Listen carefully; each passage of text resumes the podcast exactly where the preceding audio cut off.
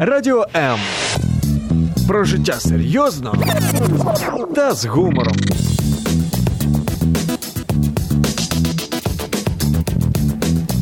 Радіо М.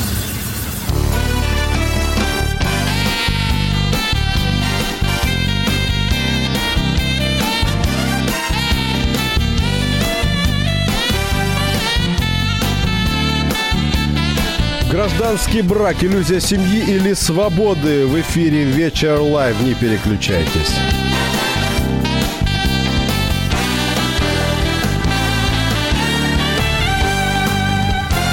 Об иллюзиях и подводных камнях гражданских браков расскажет адвокат-медиатор Людмила Аверина. Здравствуйте, Людмила. Здравствуйте еще раз. Вы, кто нас смотрит, слушает, также можете принять участие, позвонив по телефону или оставив свой комментарий под стримом прямого эфира, тем более, если вы живете в подобном статусе или являетесь экспертом в этом вопросе. 0800 30 14 13. Этот телефон для вас совершенно бесплатный, поэтому вы можете пользоваться этой возможностью. Людмила, проживание одной семьей, женщины и мужчины без брака не является основанием для возникновения у них прав и обязанностей супругов. Это простое такое определение, и вообще я не собираюсь выяснять, что, э, какие возможности есть для решения вопросов, связанных э, с гражданским браком. Я возьму, копну немножко глубже. Так вот, кто они друг другу и окружающим, те, которые вместе друг с другом живут, но никакие отношения свои не э, зафиксировали? А, хороший вопрос, Евгений, спасибо. А, я, э, наверное, возьму за основу такую мысль, что э, любой брак это семья, не э, любая семья это брак. Брак все-таки у нас государством признается в том случае, если он зарегистрирован в соответствующих органах. А э, как альтернативу, э, кстати, с 2004 года только в новом гражданском семейном кодексе мы получили понятие как фактическое проживание одной семьей как альтернативу, скажем так, зарегистрированному То есть люб, любая семья – это брак, да, вы сказали? Кстати, брак а... такое некрасивое слово, шлюп как-то по поинтересней. Но не любая, не любой брак – это семья, да? Вот вы так э, сказали, назвали это. Наверное, э, брак это семья, угу. а не, не любая семья, то есть фактическое проживание одной семьей не является браком в э, контексте нашего законодательства украинского. Ну хорошо, законода... то есть фактическое законодательство совместно это, это не является хорошо. браком. Ну вот э, э, они между собой, вот мы на них смотрим, угу. вот они, мы знаем, что они вместе едят, вместе спят, вместе гуляют, даже у них вместе дети, так сказать, есть, э, в машине ездят по очереди за рулем, но для друг для друга э, они как угодно называются, но юридически они кто? Они лица, проживающие совместно, угу. ведущие совместное хозяйство, то есть фактически проживают одной семьей. Лица, проживающие одной Да, есть семьей. такое слово хорошее английское roommate, ну, такой сосед, в общем. Ну, вот э, слово сожитель мне тоже не нравится, оно, наверное, вот где-то больше к, к roommate, да, относится. Но члены семьи, давайте так. Я даже знаю одну историю, когда э, мужчину и женщину, которые живут вместе, спросили, ребята, вы что, вместе живете? Они говорят, нет, мы вместе квартиру оплачиваем. Ну, вот так вот э, Некоторые так считают. Религиозный обряд брака, например, венчание, не является основанием для возникновения у женщины и мужчины прав и обязанностей супругов. У меня вопрос простой. Раньше церковь регистрировала, записывала, хранила эту историю. Можно было восстановить. Я думаю, что еще лет на 150, а может немножко и больше, если покопаться, можно восстановить дедушек, прапрабабушек и так далее. А сегодня мы регистрируем наши отношения, куда эти данные о заключении брака потом попадают, как они там хранятся и вообще какие данные о нас там собираются и зачем. Хороший вопрос тоже. Значит, у нас э, э, есть реестр актов э, Реєстр актів громадянського стану. Туда вносится информация о лицах, которые вступили в брак. Это информация фамилия, имя, отчество, дата рождения обоих супругов, фамилия, которая Э, приобретается супругами или остается за супругами после регистрации брака. Ну и, собственно, если мне не изменяет память, э, место рождения и, наверное, идентификационный код. Ну, насчет кода я не уверена. Этим реестром в последующем могут пользоваться, например, нотариусы при заключении сделок, э, которые требуют согласия супругов. А защищенность на хранение этих данных где-то присутствует? Например, они в большом банке, э, в толстом сейфе с секретным замком или просто в папках, которые можно э, взял, пришел, почитал? Нет, это на сегодняшний день электронные реестры, к которым есть э, доступ у специальных субъектов, то есть к ним нет доступа публичного. Насколько ну, скажем так, эм, добросовестно эти субъекты пользуются этим доступом, к сожалению, я вам э, прокомментировать не могу сейчас. Но мне кажется, что информация о том, состоит человек в зарегистрированном браке или нет, эм, ну, какую-то ценность, наверное, имеет, но секретности я здесь большой не вижу. Я, я знаю одного человека, это моя мама. Она когда-то в самой своей, так сказать, на старте своей карьеры работала в ЗАГСе. Вот она очень многие вещи рассказывала о том, как это там все хранится, как это там все, э, ну, скажем, до, достается, переносится. Так что э, мы, нас ничем уже не удивишь, в этом вопросе особо и не напугаешь. Продолжаю задавать вопросы исключительно касаясь э, терминологии такой э, юридической, таких определений, которые к чему-то обязывают.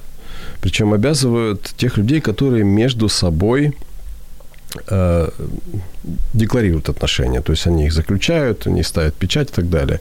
Ну вот, например, женщина и мужчина могут одновременно находиться лишь в одном браке. Ну, логично и законно, правильно? Ну, в Украине, да. Хорошо.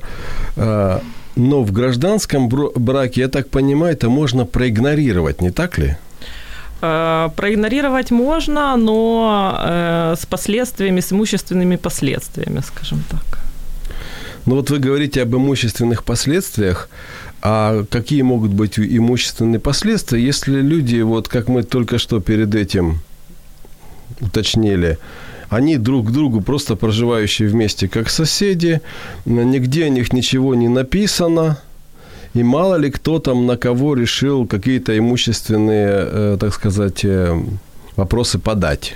Э, ну, скажем так, э, вопросы имущественные чаще всего возникают, когда эти э, фактически семейные отношения прекращаются. Возникают вопросы о разделе имущества, приобретенного за время совместного проживания, или же в случае смерти, например, одного из членов этой семьи возникают вопросы наследования, очереди наследования, либо же в том случае, если ну, какие-то происшествия там нештатное происходит, да, и надо принимать решение кому-то из членов семьи, да, э, относительно второго члена семьи, а де юре он этого сделать не может. Но человек попал в больницу, допустим, да, требуются какие-то срочные вмешательства. Э, вот, вот вы опять сказали семейные отношения, но вы же юрист. Э, я так понимаю, что, возвращаясь к нашему первому определению, mm-hmm. они семейными отношениями называть это ну, могут, могут. Это как, как угодно, семейными, космическими, проживание как угодно. одной семьей. То есть лица, э, проживающие одной семьей, являются членами этой семьи. Угу. То есть, несмотря на то, что нигде они не зафиксированы, опять, же, опять же возвращаясь. Дело в том, что я немножко троллю, потому что мне интересно покопаться. Ведь не так. Мы в следующем часу э, нашего эфира, в следующей части, будем говорить о моральной, э, социальной, психологической э, составляющей. А сейчас мне интересно хорошо копнуть в юридическую глубину женщина и мужчина имеют право на повторный брак лишь после прекращения предыдущего брака. Опять-таки, гражданские mm-hmm. отношения совершенно не заставляют проходить сложную юридическую процедуру, правильно? О какой сложной процедуре вы говорите? Ну, развод. Брака? Нет, нет, я имею в виду развод, если надо раздел имущества, да. Угу. Если надо там э, вопрос э, э, опеки над детьми и так далее. То есть всей этой э, сложной, или, может быть, не совсем сложной, но юридической процедуры проходить не нужно в гражданском браке при э, прекращении этих фактических э, отношений, да, эти процедуры не предусмотрены. Мы говорим о гражданском браке, о том, что же это такое, иллюзия семьи или свобода. В эфире «Вечер live», не переключайтесь.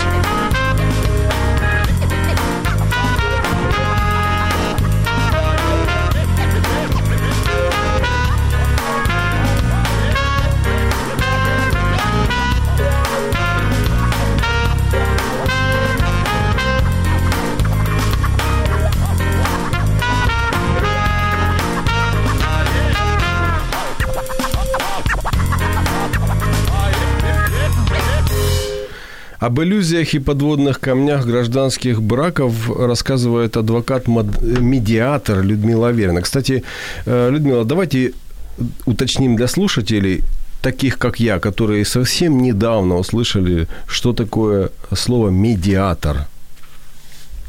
Uh, да, uh, я с удовольствием несколько слов скажу об этом.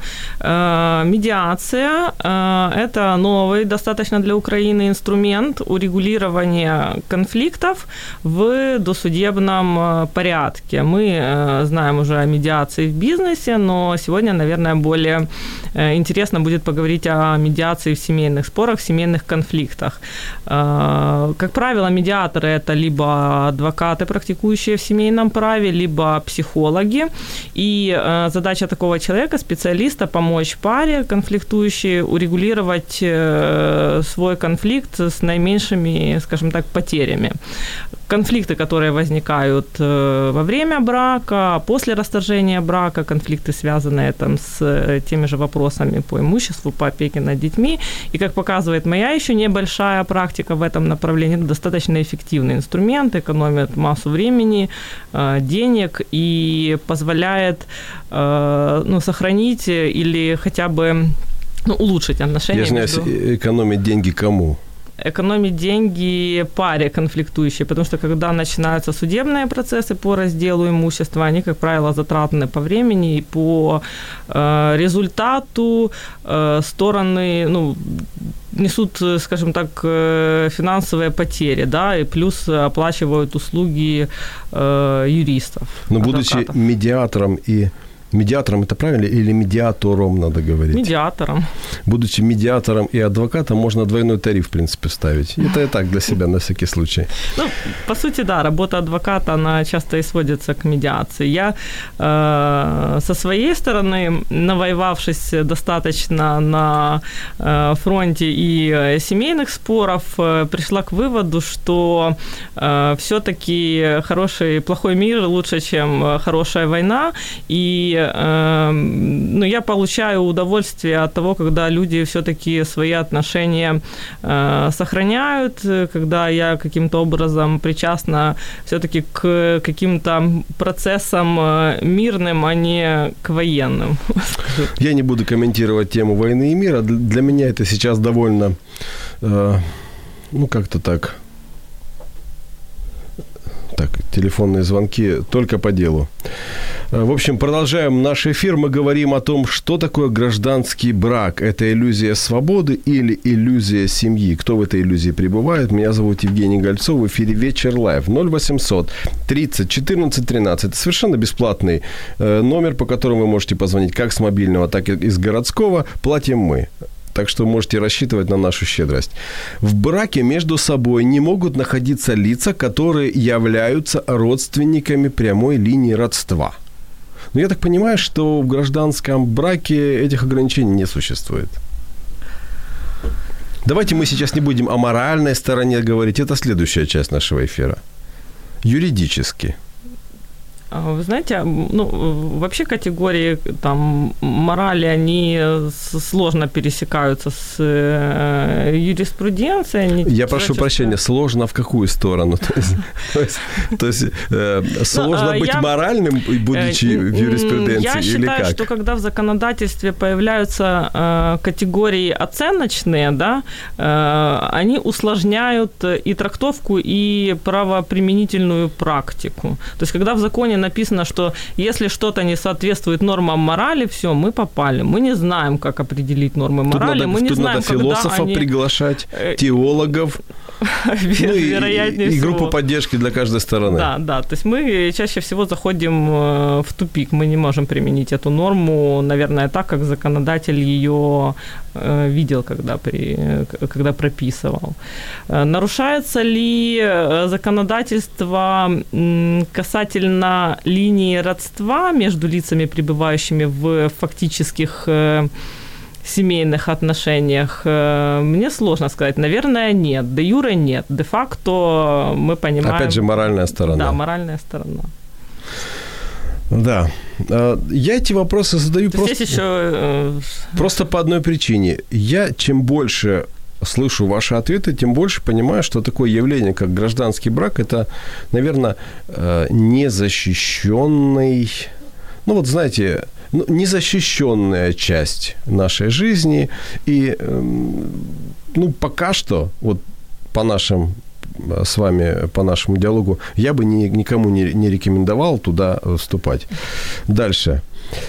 Очень интересный вопрос. Будущие супруги обязаны сообщить друг другу о состоянии своего здоровья. Следующее. Результаты медицинского обследования являются тайной и сообщаются только будущим супругам. Как узнать о состоянии здоровья гражданского партнера? Э, исключительно на основании э, устной информации, которую он вам предоставит, или если захочет, предоставит э, какие-то ну, подтвердительные медицинские документы, но да, вы его обязать законодательно это сделать не можете. Тут мы опять э, можем э, упереться в какие-то категории там взаимного уважения и, и, или еще каких-то доверительных отношений, но ни, ничего в законодательстве у нас по этому поводу нет. То есть обязанность э, осведомить о своем состоянии здоровья есть у лиц, которые намереваются вступить в брак, зарегистрировать его. При подаче заявления, при подаче я заявления, так понимаю. Да. Но пока что вот эти все минусы, которые я увидел э, в нашей беседе, возможно, возможно, сейчас будет вопрос, который будет в плюс для гражданского брака. Например, э, недействительным является брак, зарегистрированный с лицом, признанным недееспособным. То есть в гражданском браке с недееспособным можно, жить. Кстати, тут тоже такая интересная категория, а, ведь лицо является недееспособным после того, как оно признано таковым а, на основании медицинских заключений. Но мы же не ходим к доктору да, каждый день.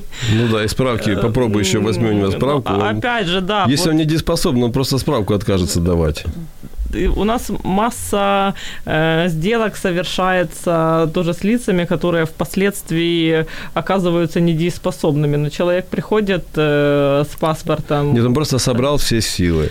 Хорошо перед этим потренировался. Может быть, какие-то транквилизаторы принял, обезболивающие. Может быть, какие-то тоники, которые его взбодрили, и ему на 15 минут хватило выйти из машины, пройтись и подписать. Бывают такие случаи, и, и в практике э, у нас были, это не исключено. Но, опять же, признавать недействительным что? Прожив... Фактическое проживание одной семьей, ну, по сути, брака нет, нечего признавать недействительным в данном случае. Э, вы знаете, я вот пока что на сегодняшний, на этот момент, 21 минута нашего эфира, я пока не увидел, нет, один плюс я увидел, да, что какие-то вещи в целом, один плюс, что можно игнорировать закон, Э, можно, ну, скажем так, игнорировать какие-то моральные границы, переступать их смело, можно э, пользоваться доверием своего партнера.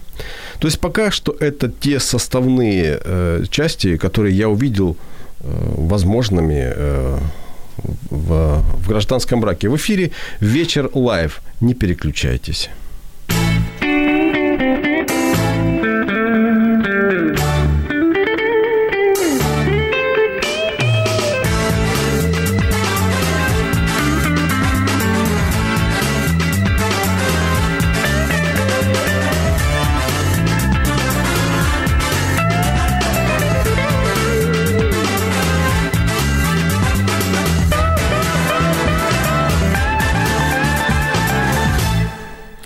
Мы продолжаем говорить о гражданском браке. Это такое явление, которое никого из нас уже не удивляет. Э, возможно, никого из нас э, уже так и не огорчает, и не веселит, наверное. Ну, хотя э, индивидуальные случаи попадают. Так вот, я сталкивался очень часто с людьми, которые объясняли причину – почему они не хотят регистрировать отношения, почему они не могут регистрировать отношения.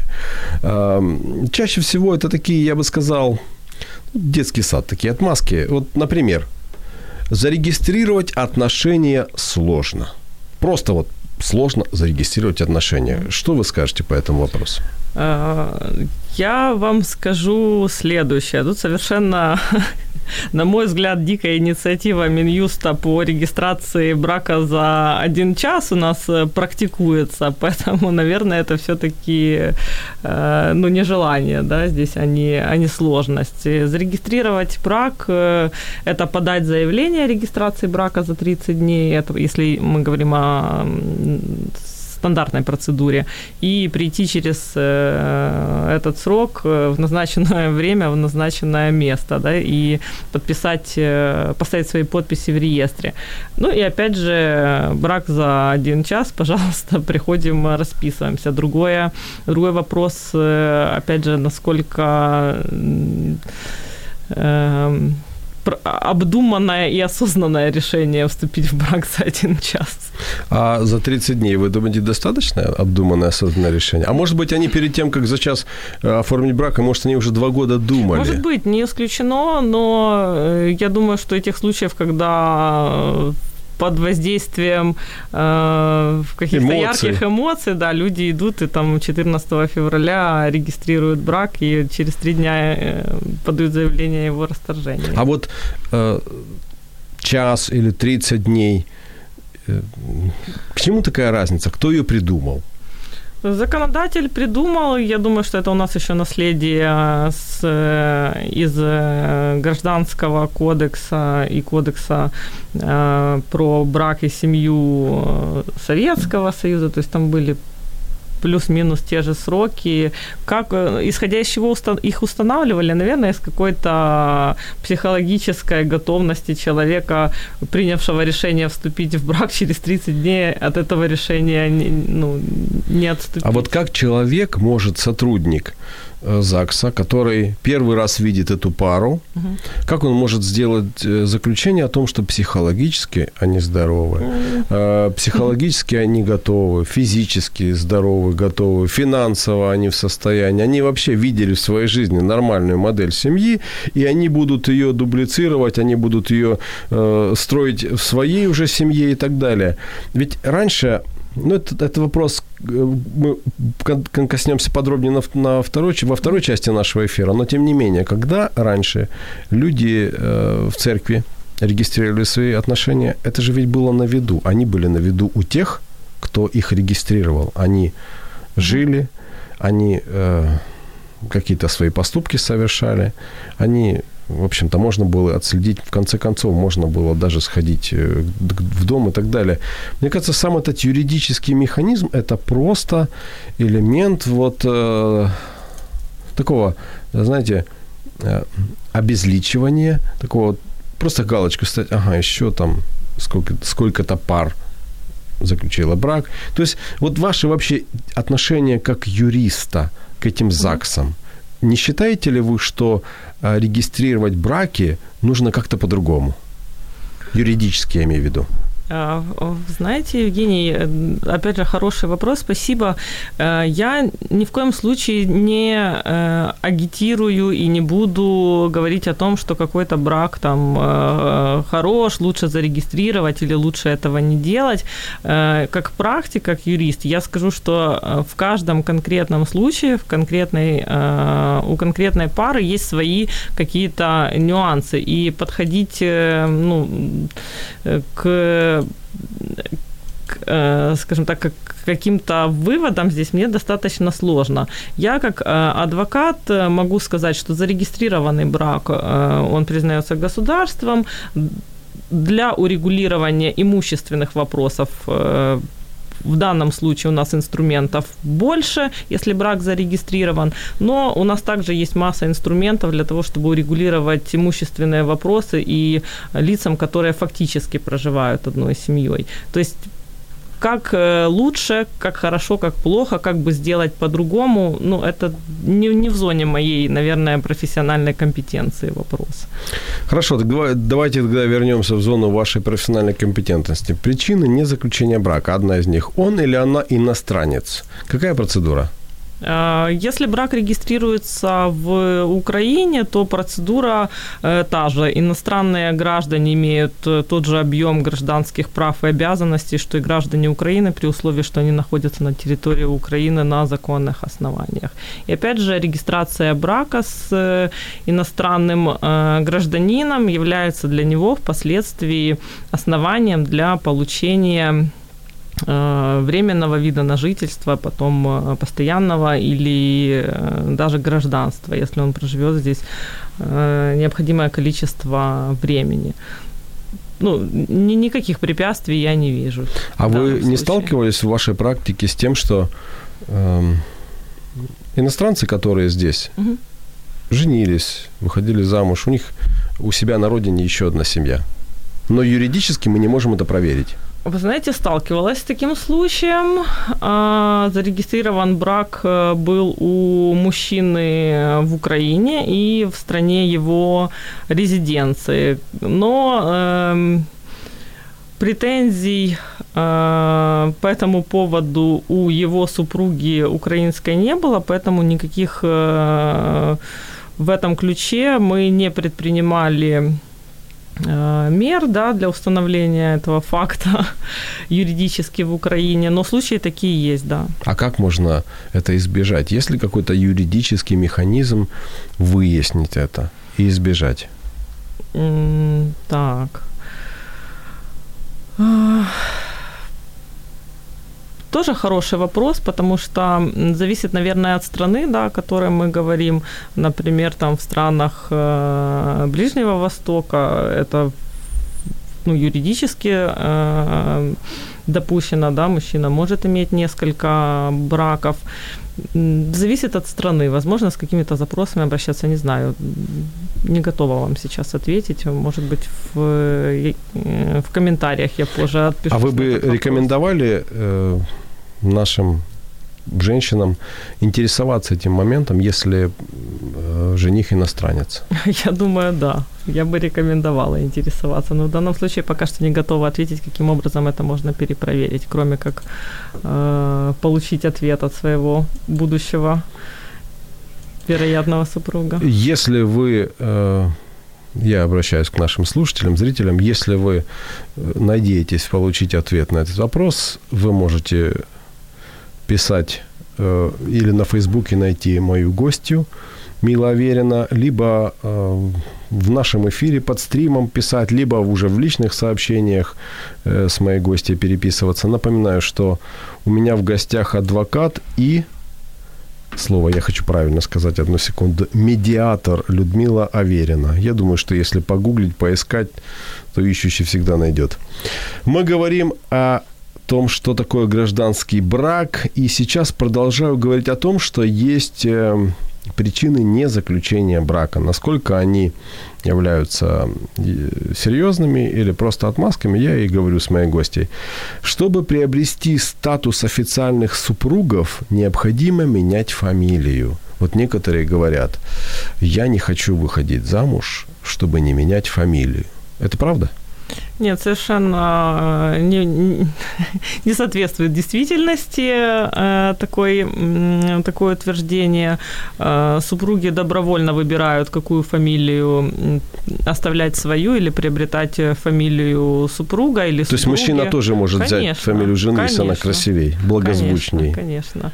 То есть это абсолютно на усмотрение сторон. Стороны об этом указывают, когда подают заявление о регистрации брака, и в свидетельстве указывается уже э, фамилия э, супругов э, после регистрации брака. А вам какие-то фамилии смешные попадались, вот, которые люди меняли? Нет. Можете их не называть, просто вот интересно, попадались или нет? Смена фамилии, ну, у меня есть э, случай, когда человек менял и имя, и фамилию, но не из-за того, что они были смешные, а просто вот у него поменялись взгляды на жизнь со временем, и он поменял. Ну, это право человека на самом деле. Да, у нас очень много прав. И... С браком совершенно не, скажем так, ни, никоим образом не является причиной для нерегистрации. Брака. Да, недавно Или даже, наоборот. помните, кто-то там iPhone 10 себе да, имя взял. Да, да, да. Законный брак автоматически устанавливает между супругами режим совместного владения имуществом. Дело в том, что это такой важный вопрос. У меня есть один знакомый, он практически до 40 лет наживал себе это имущество. Угу. Наживал себе это имущество. И вы знаете, что его останавливало от того, чтобы жениться? Это ж она будет на все претендовать. Вот его аргумент. Насколько это правда? А, да, после регистрации брака имущество, приобретаемое супругом, является автоматически а, совместной собственностью супругов. Если... То есть то, что, то, что они до этого, то, что он сам до этого приобрел непосильным трудом, то, Оно что стало он... совместным, нет, да? Нет, то, что они приобретают после регистрации брака, является совместной э, собственностью супругов. Имущество, приобретенное до регистрации брака, является э, собственностью того из супругов, кто это имущество приобретал. Более того, э, наследство, подарки, то есть в том числе и недвижимого имущества, уже полученные в браке, они тоже являются раздельной част, э, частной собственностью того из супругов, э, кому э, были подарены или кто, кто из них получил имущество в наследство. Ну, то есть, тут мне понятно, подарили мужской одеколон, ну, жене он зачем, правильно? Если что, он все равно остается ну, мужчиной. Подарить можно и квартиру тоже. Так, а а, а если приобрел перед этим очень много имущества, то, наверное, стоит в комнате повесить такой большой список э, э, приобретенных заранее вещей, там тумбочка одна, стул, стул два и так далее. Ну, можно же список написать и две подписи.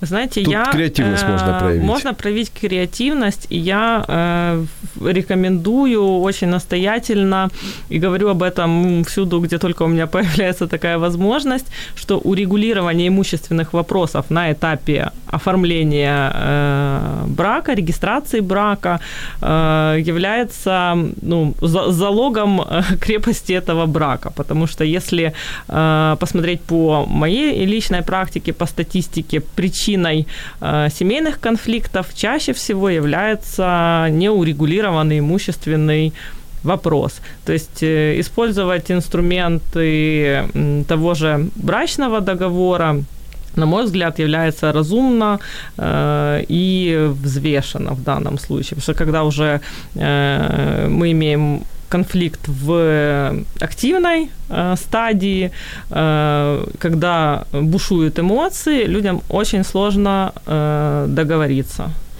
Одна женщина, которая прожила долгую счастливую жизнь, ну, во всяком случае, очень насыщенную, как-то мне сказала, что выходить замуж нужно за перспективного жениха. Перспективный в ее понимании это богатый, который скоро умрет. В эфире «Вечер live» мы говорим о том, что такое гражданский брак. Не переключайтесь.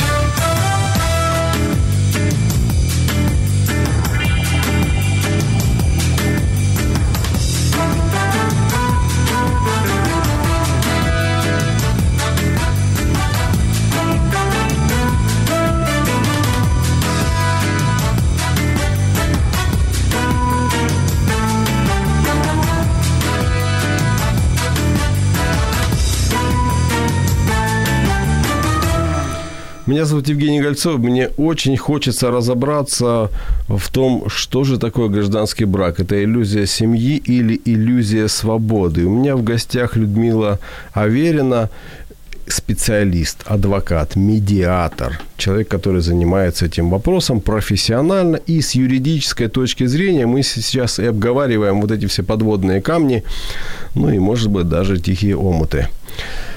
Что вообще, Людмила, может быть юридическим препятствием для заключения брака? Юридическим препятствием для заключения брака является э, нахождение одного из э, претендентов на вступление в брак в другом браке, например. Э, ну, юридические препятствия, да, если мы возьмем. Или вот не явился, да? Не явился, это уже не препятствие, это уже следствие, наверное.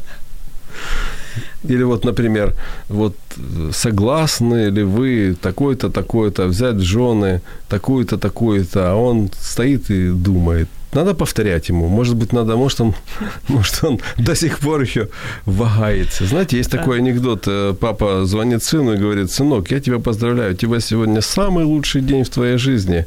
Он говорит, папа, ты перепутал, у меня завтра свадьба. Он говорит, сынок, я ничего не перепутал, у тебя сегодня самый лучший день. Но это все шутки, конечно.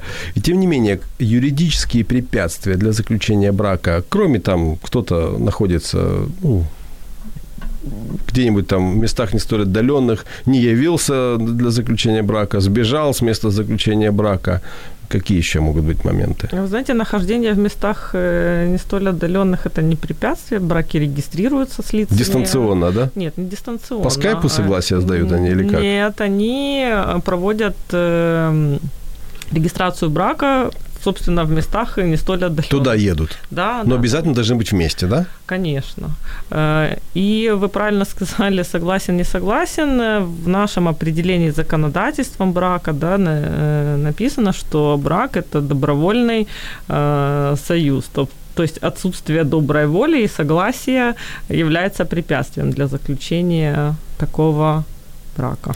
Слушая ваш этот ответ, я, я таки понял, что, наверное, самым большим основанием для того, что существуют гражданские браки, является как раз не, э, ну, скажем, отсутствие согласия кого-то одного. Вот так, нежелание кого-то одного.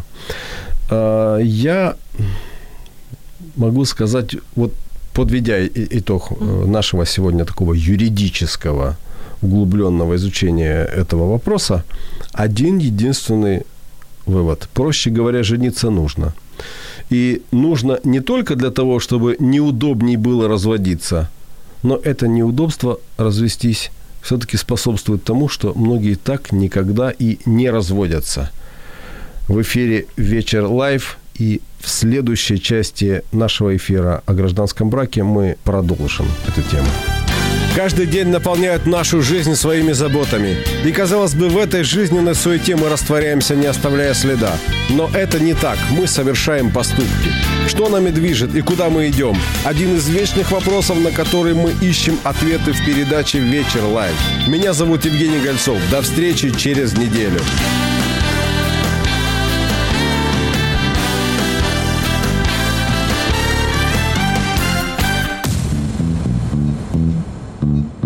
Радіо М. Про життя серйозно та з гумором.